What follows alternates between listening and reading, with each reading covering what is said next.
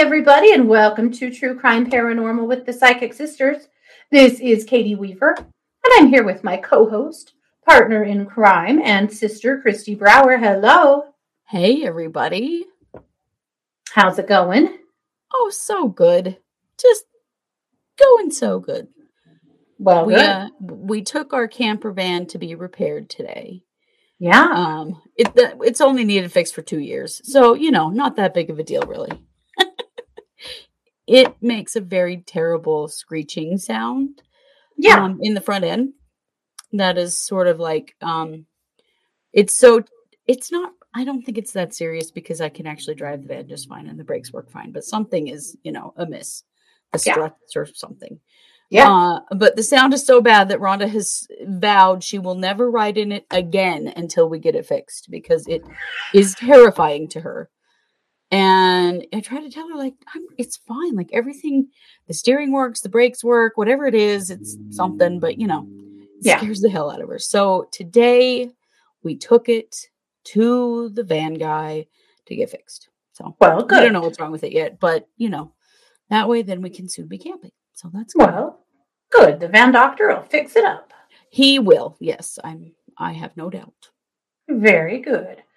Well, good. Well, all's well here. We've been, I serve on the board of our local uh, girls softball association.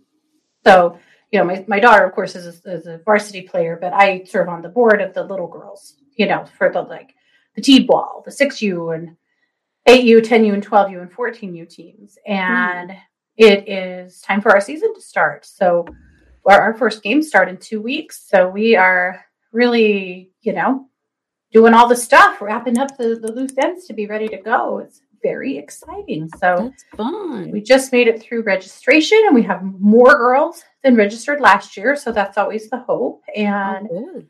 we met today to go through all of the equipment and build coaches' bags for all the teams. And oh my God, looking at the itty bitty catcher's gear and the little teeny bats for the little tiny, like six year old teams. Oh my God, you guys. Oh, cute. It absolutely melts my heart. It is such a cute, it's so sweet. Oh, Yeah. yeah.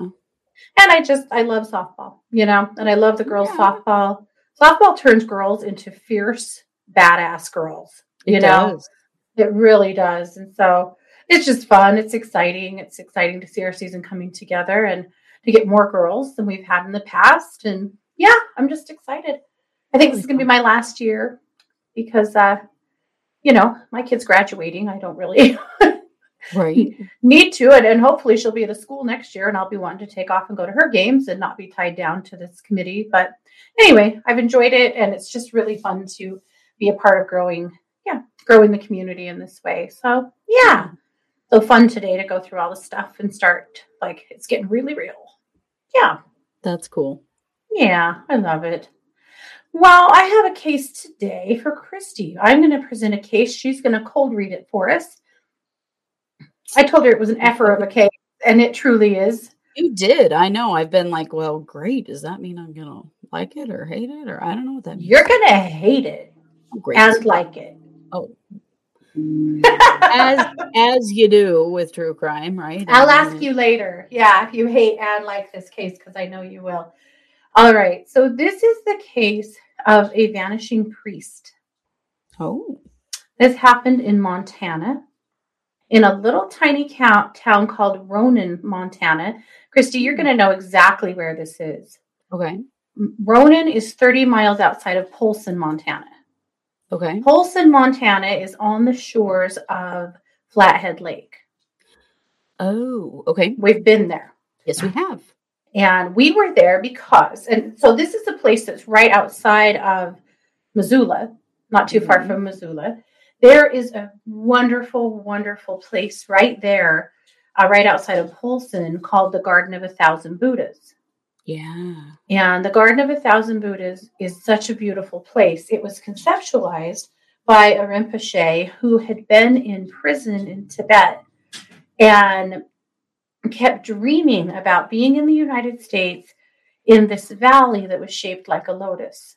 And he was told in his dreams that if you build this garden with a thousand Buddhas in it, that every time the wind blows, it will blow peace across America.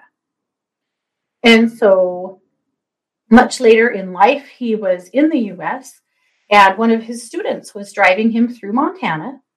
And lo and behold, they drove through this valley that's shaped like a lotus. And he said, yeah. This is it. This is where the garden is supposed to be built. We have to buy this land. And it wasn't for sale. In fact, it is bordering and maybe actually on the Indian reservation right there. Right. And it took a lot of work to be able to buy the land, but she made it happen. His student uh, was a wealthy woman that had some connections and was able to make it happen. And then they spent the next 10 years building the garden. And a dear friend of ours was uh, very involved in it.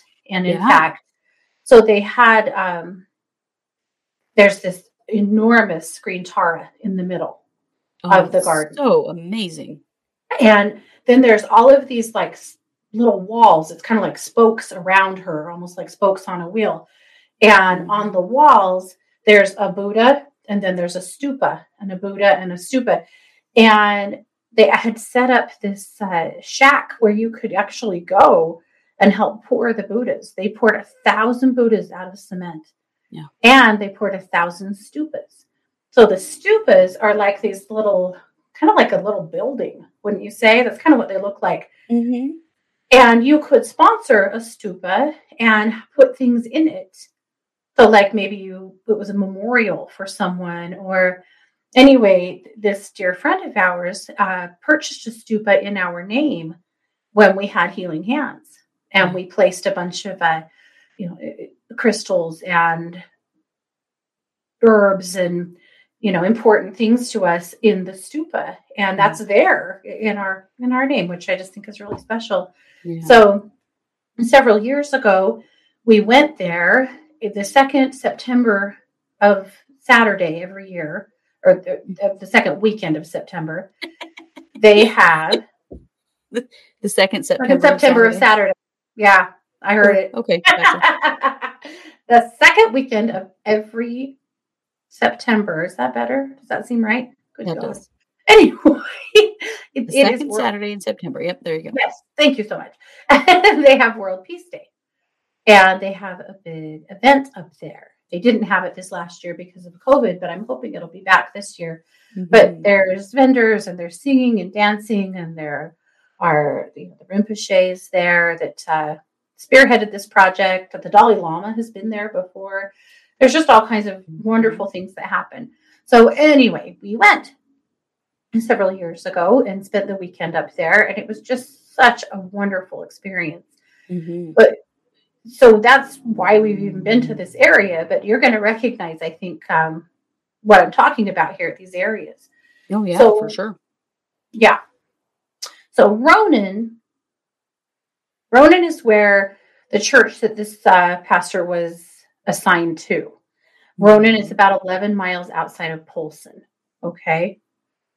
So he was had just been transferred from another church that was about 30 miles away.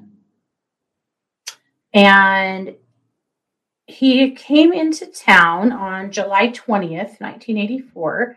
His name was John Patrick Kerrigan, so Father Kerrigan. He walked into a place called Denault's Bakery in Ronan. And Ronan is a teeny tiny town, a teeny tiny Montana town. Mm-hmm. And it was a Friday evening. And this is uh, up in the Mission Mountains. And even in the summertime, it's kind of chilly. So he walks yeah. into town. Uh, this is his 13th assignment, his 13th church since he started ministering uh, 30 years earlier. So he started ministering in 1954 mm. in Montana. And he had been, this was the 13th uh, assignment to one of these little country uh, missions mm. in hmm. 30 years. So the next day, he was supposed to deliver his first sermon as the permanent pastor at the Sacred Heart Parish. It was right across the street from the bakery. So he wandered into the bakery and started meeting people. It was late in the evening, it was 11 p.m. So he was shaking hands with people and introducing himself and, you know, visiting with people and just kind of getting to know the locals. Yeah. And people were chatting with him and just, you know, kind of getting to know him. So he told them that he was, uh, you know, he was going to go to a wedding in Plains. So Plains was where he came from. So a parish in Plains, Montana, which again was about 30 miles away. Mm-hmm. So he was planning on going back to Plains for a funeral and a wedding and then coming back to his parish for his very first uh, sermon. Okay. So the next day at 5:30 p.m., his uh, parishioners gathered about 100 people for the 5:30 mass, and he didn't show up, and nobody had heard from him, and his car was not at the rectory. Mm. So we're showing a picture of what the church. So you have the church there on the right, and on the left is this little red brick house. That's the rectory. That was his new home. Okay. And he was driving a big old green Impala, big boxy green Impala. Okay. And, you know, a car that when he came into town, everyone knew who, you know, that was the pastor or the reverend, that was, or the father. Sure, it probably him. would have stood out. Yeah, for sure. a little town like that. Yeah. So his car wasn't at the rectory. No one had seen him all day. And he didn't show up to church, which was just really weird. So they called the Helena diocese and, you know, out of concern because where in the world was he? Right. And they had no idea. They hadn't heard from him. Okay. Sunday morning mass, everybody shows up, but Father Kerrigan does not. So at this point, there's some serious concern about where in the hell is he? This is totally unlike him. Right. Like he's I mean, never just not showed up. Yeah. Right. He's a priest. I mean, this is what they do. I mean, where else yeah. would he be? Yeah. So the diocese in Helena, they're like the boss hogs, you know. They right. call, they call the police and say that they think that uh, maybe we have a missing person. Something mm-hmm. has happened he's not and he also it doesn't sound like he actually ever showed up to plains to the places he was supposed to be there either okay so i was, was, wondering just, that because he was going to a wedding right and mm-hmm. he, he never came to the wedding gotcha yeah he was just missing so on monday july 3rd a woman uh, outside of ronan was setting up uh, right outside of Polson, between Polson and Ronan. She was setting up a roadside fruit stand. And as she's setting up her stuff, she realizes there is something stacked along the side of the road that she that shouldn't be there. And mm. she goes and checks it out, and it is a neatly stacked pile of bloody clothes. Oh. Yeah. Okay. And they're his clothes and his glasses. Now, there's one inconsistency in the two police reports. One of the police reports says that his wallet was there. Mm-hmm. That his wallet is uh, there, his shirt, shoes, a windbreaker that uh, people who knew him identified as his. There was a hundred dollar bill in one of the shirt pockets, and the police report says his wallet containing about two hundred dollars. And that's how they knew that this was his stuff. So I'll tell you about the inconsistency in a minute. But at any rate, uh, the crime lab reports do match the hair up on these things to hair that they found in a brush from his home. And they do believe these are he, his clothes. Mm-hmm. Near all of this bloody stuff is a deformed, bloody coat hanger. Mm like a, a, metal coat hanger that looks like it's been stretched out to uh, maybe commit a crime. So mm-hmm. that's all they find for a week. And a week later, finally, uh, his Chevy Impala is found on a hill outside of Polson. Uh, just not a lot of miles, about five miles away from the rectory, but a ways out of town and about three miles away from where his bloody clothes were found. So it's at the base of the radio towers up in Polson, kind of up, you know, heading up the, the hill. So the Impala has been completely wiped clean of fingerprints. His fingerprints aren't inside, nor are anybody else's. However, on the passenger side, there is a bunch of blood.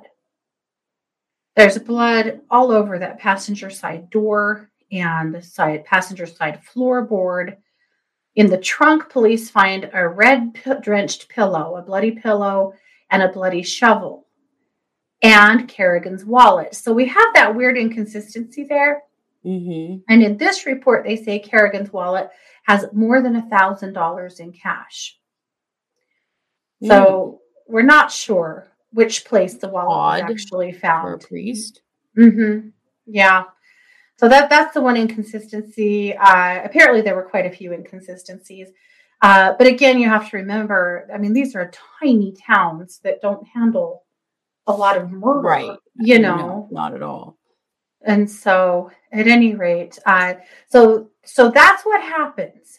So the whole Mission Valley is pretty shaken up over all of this, you know, because yeah, because you know the new father comes into town and is immediately maybe murdered. the keys to his car are found in the weeds about 30 yards away, like somebody threw them. So, one of the things that had happened, it, his murder wasn't the only thing that happened that week that had everybody really shaken up. Mm. There had also been four inmates that fled from a state owned vehicle out of a maximum security prison unit. So, like a work camp group Okay. from the Montana State Prison. Mm-hmm. It was a youth camp group. They fled about 50 miles northeast. And So they were youth. They were minors. they were youth, but they were older minors. They were like 18 year olds. okay. And two of them kidnapped and raped a woman in Evaro.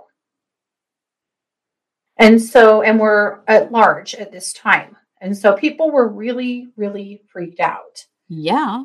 Understandably so.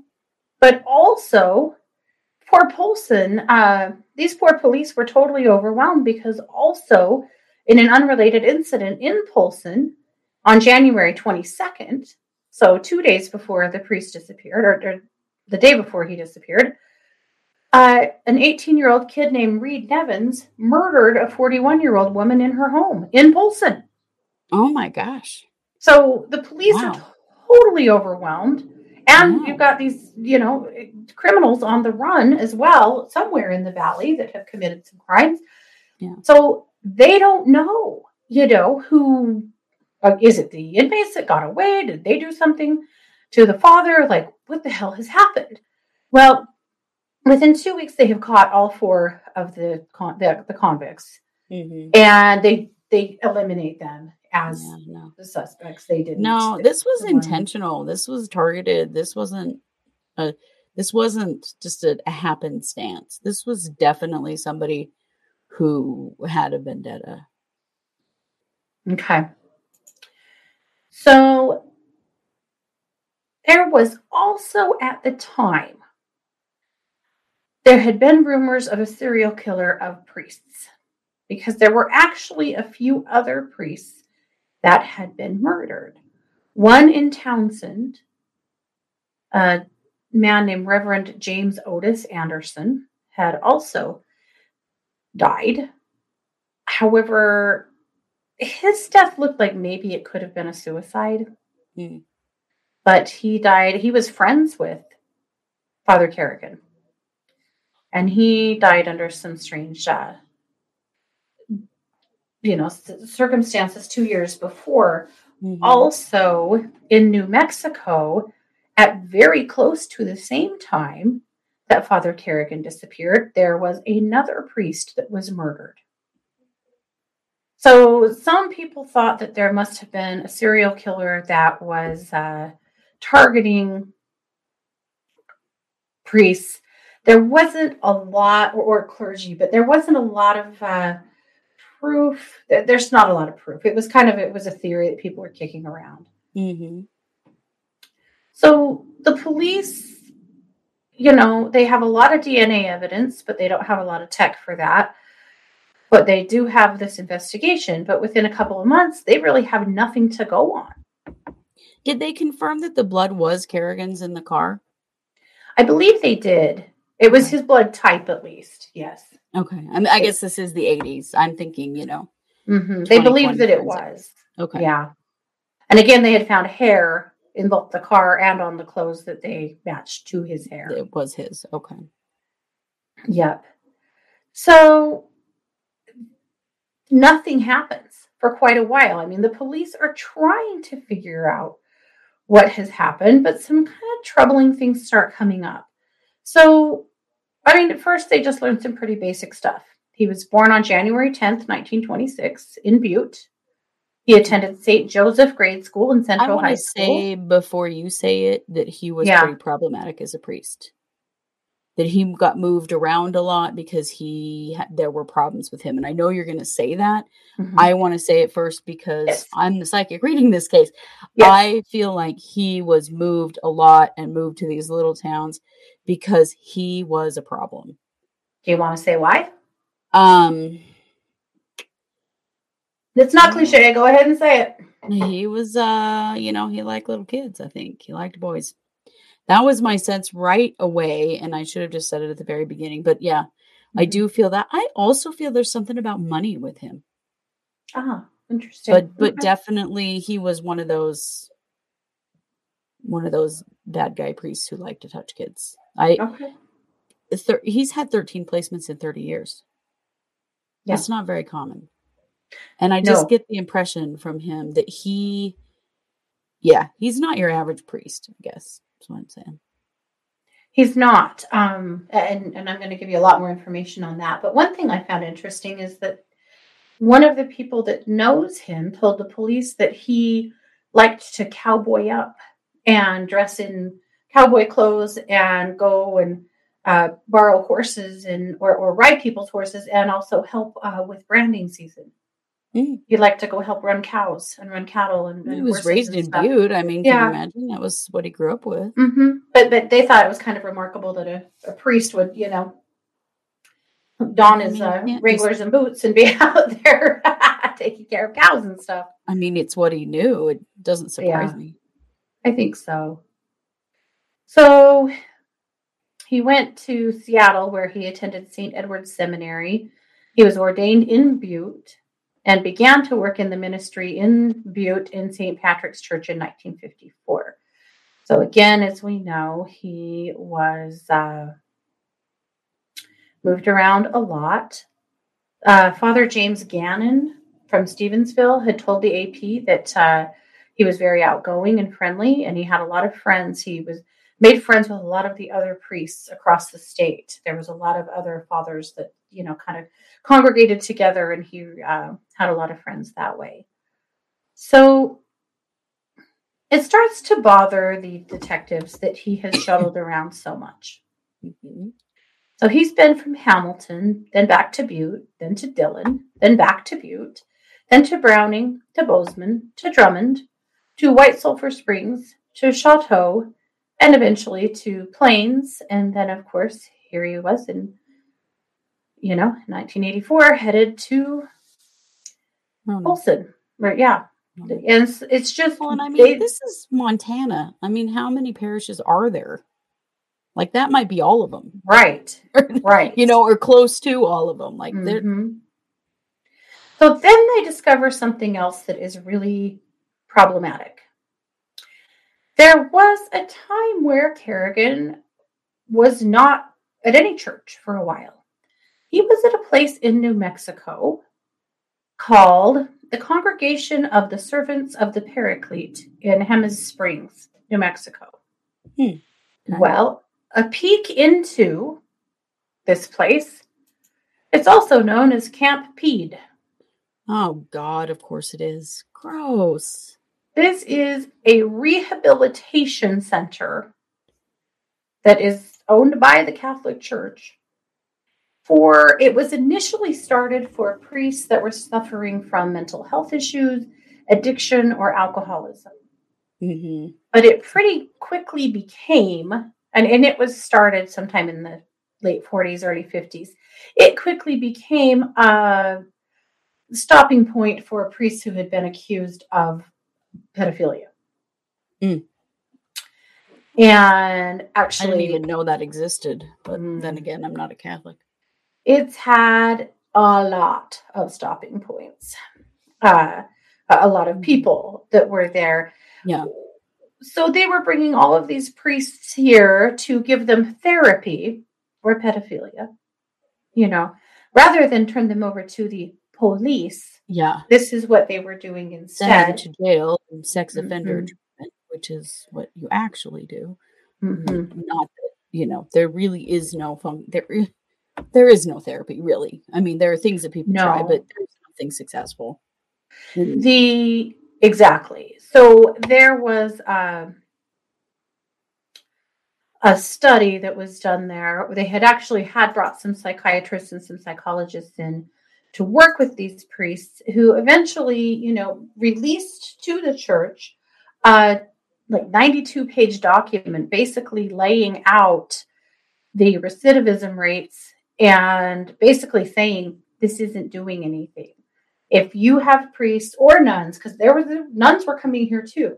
If you have priests or nuns that are touching children, they're not going to stop. You have to stop putting them in parishes. right. But they didn't do that. No, of course they didn't. Geez, this was the 80s. I mean, this this Mhm. is still going on now Yeah. in 2021.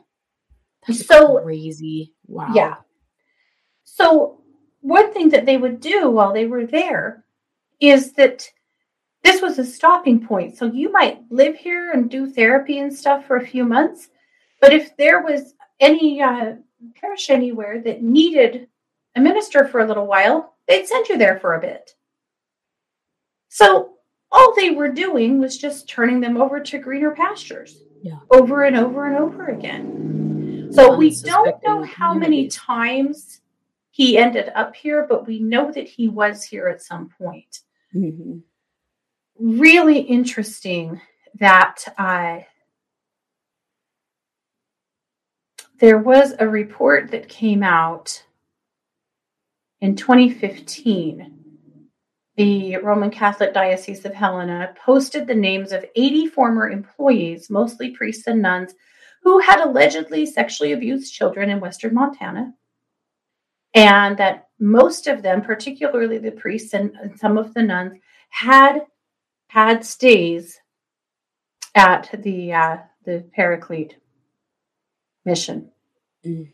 So this was a really pretty well known thing. In fact, there was a man there named Father Michael Baker who in California molested so many freaking kids that he finally got busted and went to prison for three years. When he was released, For three years. mm-hmm. Three years. You'd When he think was that was an Idaho sentence for Yeah. who molested kids. You'd think so. When he was released, they just uh, sent him right on off to Jemez Springs to the uh, servants of the Paraclete and rehabilitated him and put him right back in the priesthood, where he just No. kept on. We Doing it. such thing. Right, right. Because there is Yeah. no rehabilitation. Doesn't exist. So the police started to wonder if it was possible that this was some kind of, um, you know, that this was someone who had uh, has had anything to do with his past behavior, Right. and very quickly dismissed that idea altogether. That now we don't. Why? They they won't release any reasons why. So because they don't have any. That's why. Because they don't have any. yeah, they don't. They don't want to suspect anyone in their community. Mhm. So there's really nothing. Like this actually uh, aired on Unsolved Mysteries in 1988. This story did. Wow. But at any rate, there really nothing came of it. All it was just one dead end after another. His body has never been found. There is no follow up whatsoever. That was it. That the case went completely cold right there.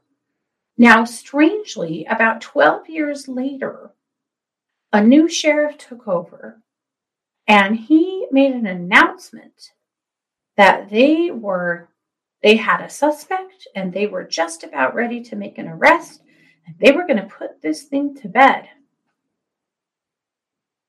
And then nothing. No, He nothing. never spoke of it again. There was never an arrest, there was never a discussion, nothing. It was just done. And that's it. So the Associated Press interviewed the old sheriff who had already uh, retired not too long ago, just a few years ago. Mhm. And he said that they have evidence. They just couldn't ever completely put somebody away for it. And they just didn't have enough to wrap it up. And so he was really pushed with, you know, well, what could it be? I mean, it wasn't a robbery. All the cash was there. You know, his car was there. It doesn't look like they took anything from him. And all he would say is, I wouldn't want to talk about that. I don't want to mess it up for somebody else to solve. Yeah. Yeah. So that's where it sits. At any rate, that that's the whole case. So I want to validate for you uh, that you're absolutely correct. He was a very problematic priest, and clearly, as we know by his time in the uh, mission of the Paracletes, that uh, you know he was. They had tried to rehabilitate this fool, and instead, we're just sending him all over the Mission Valley and all over Montana, letting him molest kids. So we're going to take a quick break. And when we come back, Kristi, I'd like you to just give us a full uh, reading of who you think did this, where you think his body is, you know, all, all mm-hmm. that jazz. So we'll we'll take a break now.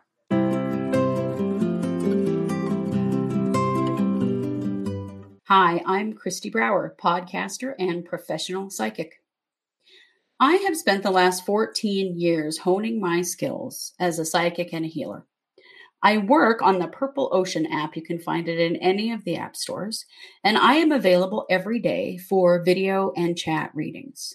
I specialize in pattern breaking, uh, particularly in relationships, but really in any area of your life. If you're feeling stuck and like you can't move on or you can't let something go, I am the reader for you. That is exactly what I focus on. It's what I love to do. I love to help stuck people get moving, and I've been doing it for many years and have been very successful at it and can do that for you as well. So if you are having trouble letting go of a relationship or a fear or a challenge of any kind in your life, come see me at Purple Ocean and we will do everything we can, me and my guidance system and my intuition and you, because it's always a package deal that we work together, but we will find a way to break that pattern for you. So come see me over at Purple Ocean and let's break your patterns.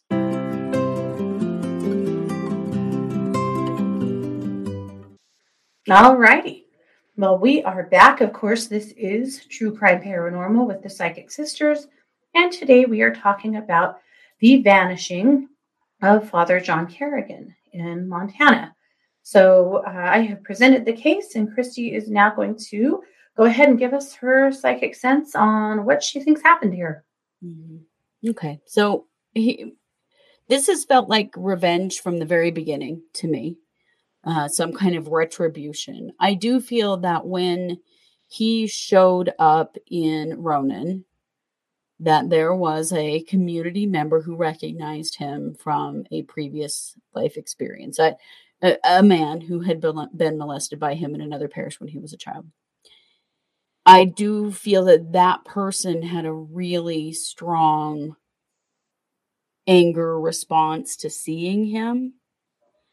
There was a confrontation. I feel that the day that he was supposed to be going to the wedding, there was some kind of confrontation between him and this other person. And they got into the car to drive because the the priest wanted to talk, try to talk it through, basically and uh, the other person had such a strong reaction to seeing him after all these years and after what he'd done to him that he killed him.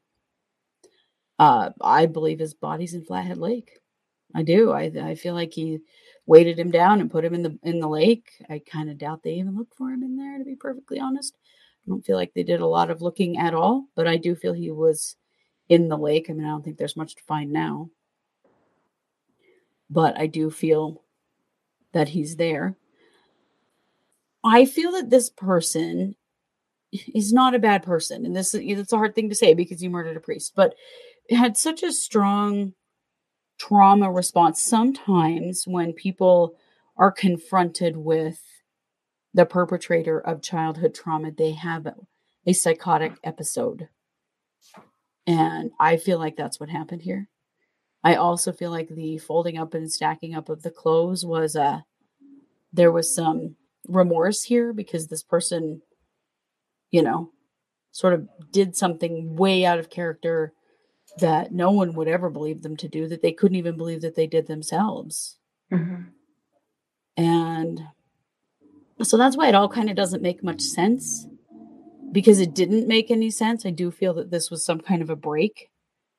If they were to look into people in their community, somebody that had a pretty significant mental health break at this time, I think they would probably find, you know, and maybe they already know that, but I feel like they would find some evidence there. Mm-hmm. But I do feel that this person did conceal the body. And I, I do feel like they they weighted it down and put it in Flathead Lake and wiped down the car and left. Covered their tracks. Yeah. Okay. I also feel, honestly, that law enforcement knows way more than they're saying. And this is a person who's well known in their community and respected and loved, and that they felt very uh, torn knowing the history and the situation here. And that really, in a lot of ways, there was a cover up of protecting that person. Mm-hmm. You know, and there there have been cases like this where something yeah. just like this has occurred you know where you know the there's a sort of a diminished capacity defense for someone in that situation mm-hmm. that they mm-hmm. may actually not even be charged or you know meet with a light sentence and i feel yeah. like i feel like this could have been that situation but i don't feel like anybody's ever going to tell now uh-huh. i feel like it's been way too long yeah nobody's ever going to tell the truth of this story now yeah Agreed. Agreed. When I was researching this case, uh, and present, I presented it to my husband. We were driving, and uh, that was exactly Kristi what I thought as well. I, I you you mimicked my reading to an absolute T, and I agree. And and that was my. I said he's in Flathead Lake, and my husband was like, ah, Flathead Lake's not super deep, is it? And so I had to do some research and decide because some of you have probably seen on social media these uh, pictures, there have been the last few years, all of these pictures about how crystal clear Flathead Lake is and that you can mm-hmm. see straight through it to the bottom. That is at the shoreline. Uh, that is not when you get deeper, but the shoreline is crystal clear. That does not mean you couldn't hide a body in Flathead Lake. So Flathead's let me tell also you, really, really cold. I think. Really, I think cold. it might be glacial um, if I remember correctly, the water's super, super cold, which would keep a body from decomposing, you know, longer. Not that it would never decompose, but the, the temperature would affect, you know, whether it ever came to the surface or not. Mm-hmm. Flathead Lake is enormous. So, Flathead Lake is the largest natural freshwater lake in the western US by surface area outside of Alaska. Um, it doesn't have as much volume as Lake Tahoe, I think. But um, other than that, it's you know it's one of the most enormous lakes in the entire country. Mm-hmm. It the ab- uh, max depth is 370 feet. Wow. And the and we're talking about a person that's lived in this area their whole lives. Right. They're going to know that lake like the back right. of their hand. Right. That fishes there, that boats there. And this was a motorboat you know, th- this oh, was yeah. probably a, a, jet boat that, uh, you know, they went way out in the middle of the lake. Exactly. So Flathead Lake is 200 square miles. Wow. That is a lot of lake. Yeah. It is. A lot of lake. And so is it possible to dispose of a body there and not ever really have it surface? Most definitely. Yeah. I guess. Yeah. Especially if they aren't looking for it. Mm-hmm because I don't think yeah. they did. My sense of it is they never actually really looked for him. A pretty cursory search for him in the beginning and just fell really flat. There just weren't any leads, and it's just kind of where it went. Yeah. Yep. All righty. Well, thank you for that. Mm-hmm. This is our third case this week. This is our Wednesday case. So tonight at 7 p.m. Pacific, we will be back live for live case updates. We'll be back tomorrow night, Thursday night at 7 p.m. for the psychic hour. And it is uh, the first show of the month. So it's Yeah. marching orders. Yeah. Yes, it is. And of course, watch for some pop ups over the weekend too. We're doing our best to bring a, Mm, two or three pop ups in. Yeah, to do some fun stuff.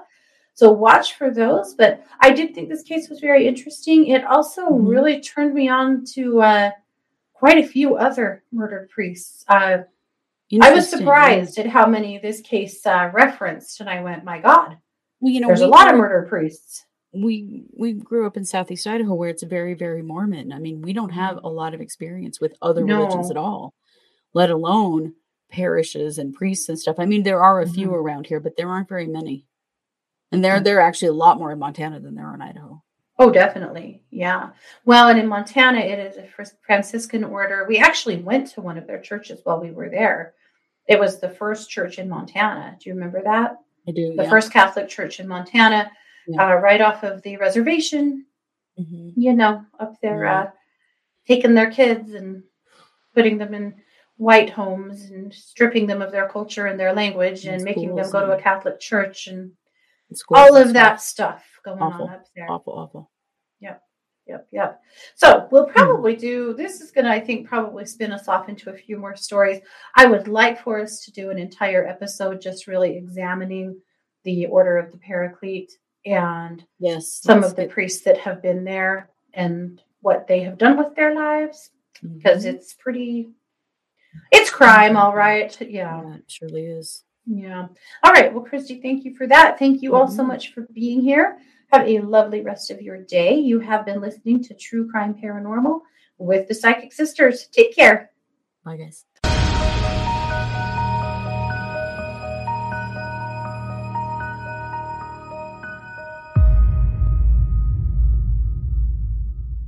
If you're enjoying this podcast, don't forget to like and subscribe on your favorite podcast platform.